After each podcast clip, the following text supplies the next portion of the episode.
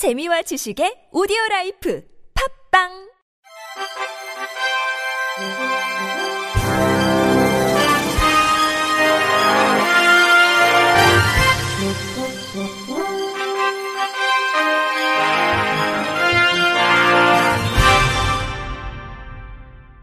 청취자 여러분 안녕하십니까? 12월 23일 목요일 KBIC 뉴스입니다. 국가 인권 통계 분석 결과 인권 침해와 차별을 가장 많이 받는 집단 중 장애인을 두 번째로 뽑았으며 장애인 인권 교육 또한 매우 시급하다고 생각하는 것으로 드러났습니다. 국가 인권 실태 조사는 올해 7월부터 11월까지 국내 거주 만 19세 이상 개인 17,593명을 대상으로 실시됐으며 인권 의식, 인권 침해와 차별 경험 등 인권 상황에 대해 전반적으로 조사했습니다. 인권 침해가 심각하다고 느끼는 사람은 41.8%, 차별이 심하다고 느끼는 사람은 47.4%로 인권 침해보다 차별의 심각도를 더 높게 인식하고 있는 것으로 나타났습니다. 인권 침해나 차별을 받는 집단으로 경제적 빈곤층을 가장 많이 꼽았고 장애인, 이주민, 학력, 학벌이 낮은 사람 순이었습니다. 시민 정치적 쟁점에서는 집회 시위의 자유 보장에 찬성하는 응답이 75.3%로 가장 높았고 장애인, 북한 이탈 주민 등 사회적 약자의 적극적 우대 조치 찬성, 정보기관의 개인정보 수집 반대 의견이 높았습니다. 혐오 표현의 경우 절반이 넘는 54.8%가 접한 경험이 있고 접한 경로는 TV, 라디오, 온라인 포털, 카페, 커뮤니티, 인터넷 방송, 친구, 가족, 지인이 뒤를 이었습니다. 19세 이상 성인 중 13.1%는 지난 1년간 인권 교육을 받은 경험이 있었으며 인권 교육을 받았던 사람의 83.6%는 교육이 인권을 이해하는 데 도움이 됐다고 평가했습니다. 인권 교육이 시급한 주제로 혐오 차별 예방이라는 응답이 31.2%로 가장 많았고 노동 인권, 장애인 인권, 집단 거주 시설 생활인 인권 등의 순으로 집계됐습니다. 장애계가 장애인 이동권 보장이 담긴 교통약자 이동편의 증진법 연내 개정을 압박하며 지하철 집중 투쟁을 펼친 결과 국회 국토교통위원회 교통법안심사소위원회가 어제 교통약자의 이동편의 증진법 일부 개정 법률안을 의결했습니다.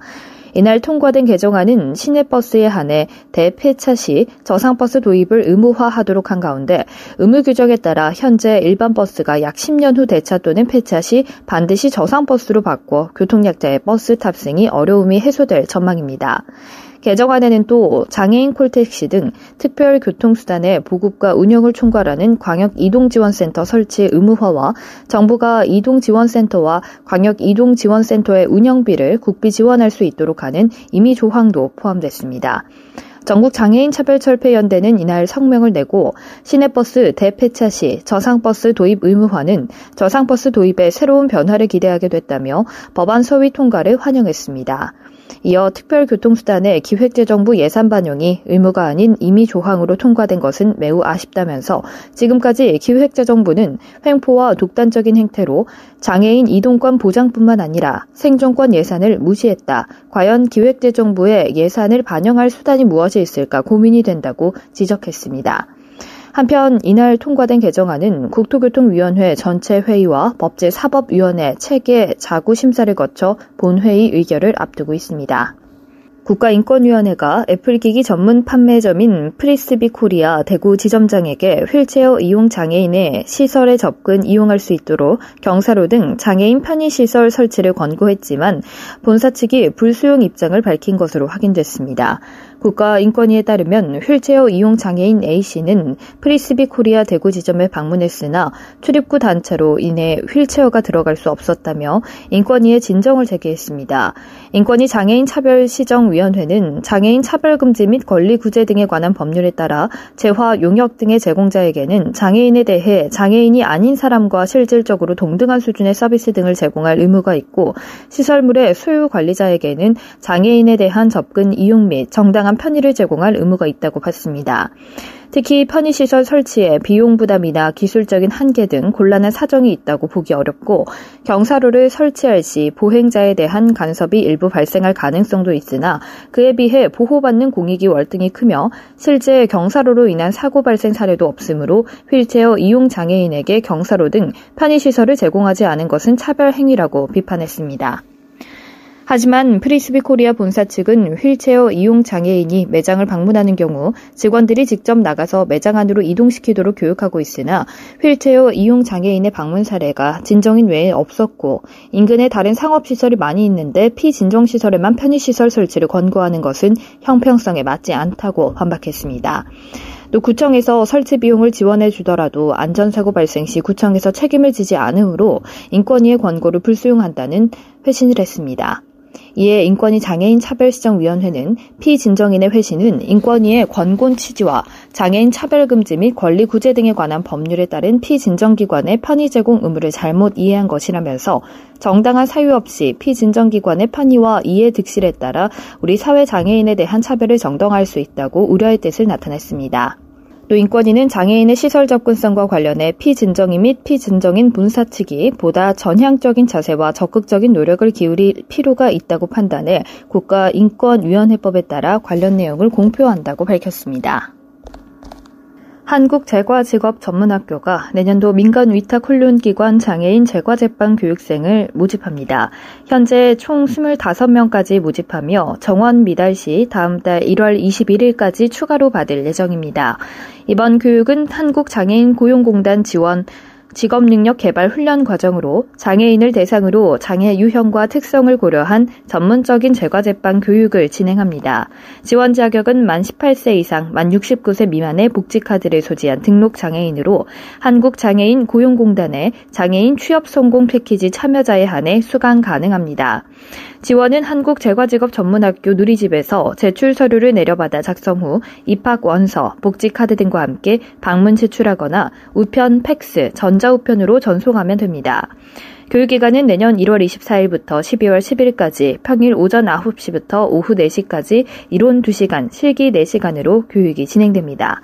교육생 혜택으로는 교육비 전액 국비 지원, 훈련 수당과 장려금 지급, 취업 지원, 제과 기능사, 제빵 기능사, 케이크 디자이너 등 자격증 취득 등을 지원합니다.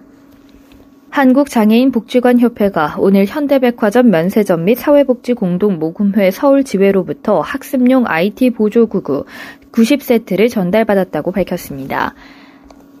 턱 마우스는 장애인이 양손을 사용하지 않아도 턱의 움직임을 통해 마우스 조작이 가능한 마우스로 장애인들의 학습을 위해 제작된 특수 IT 보조기구입니다. 전달된 턱 마우스는 서울시 강남구와 중구, 인천시 중구에 거주하는 저소득계층 지체, 뇌병변 장애인 90명의 비대면 학습 지원을 위해 사용될 계획입니다. 국립장애인도서관은 코로나19 이후 장애인을 위한 온라인 대체자료 서비스 요구가 증가함에 따라 누구나 쉽게 디지털 파일 형태의 대체자료를 만들 수 있도록 대체자료 저작 도구 사용 매뉴얼을 발간 배포했다고 밝혔습니다. 매뉴얼에 수록된 대체 자료는 시각장애인을 위한 음성 합성 방식의 데이지 자료와 전자책 국제 표준 포맷인 EPUB 3.0 기반의 전자책을 제작하던 방법입니다. 프로그램 설치부터 단계별 제작 방법과 다양한 사례를 함께 제시, 대체 자료를 잘 모르는 초보자들도 쉽게 이해하고 따라할 수 있도록 구성했습니다. 국립장애인도서관 누리집에서 매뉴얼의 원문과 동영상 자료를 내려받을 수 있으며 특히 장애인이 직접 제작 방법을 이해할 수 있도록 데이지 맥과 EPUB 3.0 맥도 함께 제공합니다. 도서관 관계자는 매뉴얼 활용을 통해 도서관과 복지관 종사자, 장애 자녀를 둔 부모의 대체자료 제작 능력이 향상되고 보다 많은 대체자료가 공유돼 장애인의 정보 접근성이 확대되기를 기대한다고 말했습니다. 끝으로 날씨입니다. 내일은 전국이 대체로 흐린 날씨를 보이겠습니다. 내일 아침 최저 기온은 영하 4도에서 영상 5도 사이, 낮 최고 기온은 1도에서 13도 사이의 기온을 보이겠습니다. 이상으로 12월 23일 목요일 KBIC 뉴스를 마칩니다. 지금까지 제작의 이창훈, 진행의 박은혜였습니다. 고맙습니다. KBIC.